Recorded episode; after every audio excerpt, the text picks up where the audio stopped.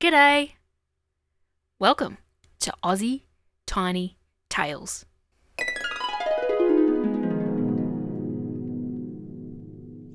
The Fruit Bat Gardening Squad.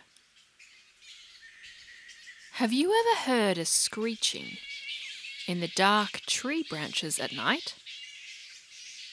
Those are flying foxes, also known as fruit bats, and they can give you a bit of a fright. But one important fruit bat, whose name is Tiny Tim, loves to eat and poop out seeds to let new plants begin. His head is grey and fuzzy, and he loves to hang upside down with his mates Fred and Emmy, dropping snack leftovers on the ground. But after munching on some goodies, they go on out to find the perfect spot to drop some seeds where plants can grow tall in time.